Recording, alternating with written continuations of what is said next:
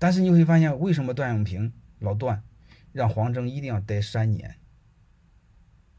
各位，你要知道，我们大学生，我问你一句，你们自己给我说一句人话：一百个大学生去一家企业工作，一年之内有多少人离开？你们回复我一下，就一年之内，一年之后还能剩下几个人？一百个大学生去一个新单位，一年之后还剩下几个人？包括你们单位招聘，你告诉我剩下几个？坚持做对的事儿是这样的，一年之内还剩下几个？走几个？那是走几个还剩下几个？好吧，嗯，好了好了好了，啊，走百分之二，你们不懂，你们不懂。对对对，有的说对了，好吧，你们不懂，一年之内能走百分之九十。三年之内能走九能走九十九，就是我们通常的企业，好吧？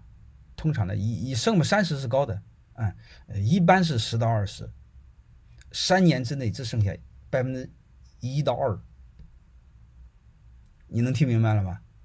所以你会发现，我们更太多的鸟人不是没机会，是你看不见机会，那我也没治。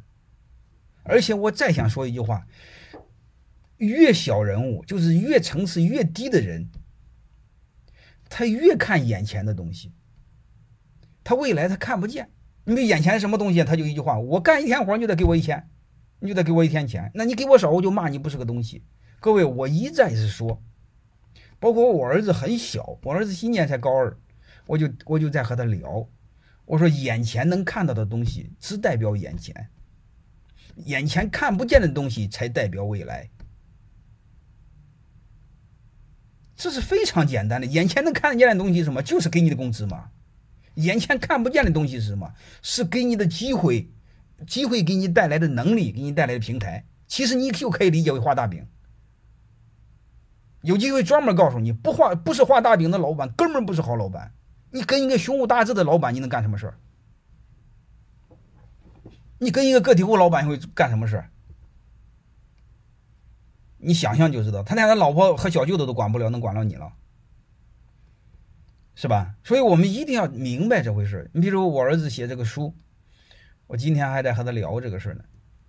我就问他，我说这个这个儿子写完书，写完这个书最大的启发是什么？啊，他其实他自己也知道，啊，他说这个写完书之后，给我带来了很多东西，是写之前我想不到的。嗯，然后我紧接着问他的启发是什么？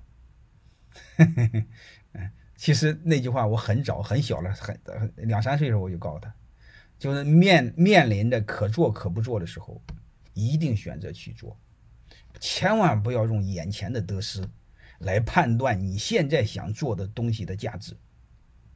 但是事实上，我想告诉你，百分之九十的鸟人都是这么做的，都是这么判断的。所以我就想，又又又又，我一直是在感慨，我们太多的人不是没机会，我们太多人一点都不愿意付出。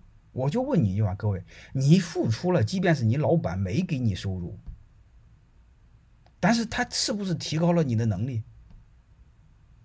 是不是提高了你的平台，给你了一个提高能力的平台？还有一个，如果这种你人品好又很踏实能干，即便是这个企业死了。你其他同事创业，他首先会不会找你？是不就这么简单吗？我儿子那，你看看那个《小马向南阳》那本书就知道，那上面那本书就是我儿子写的，好吧？啊，我老板成了我的合伙人，对呀，怎么不可以呢？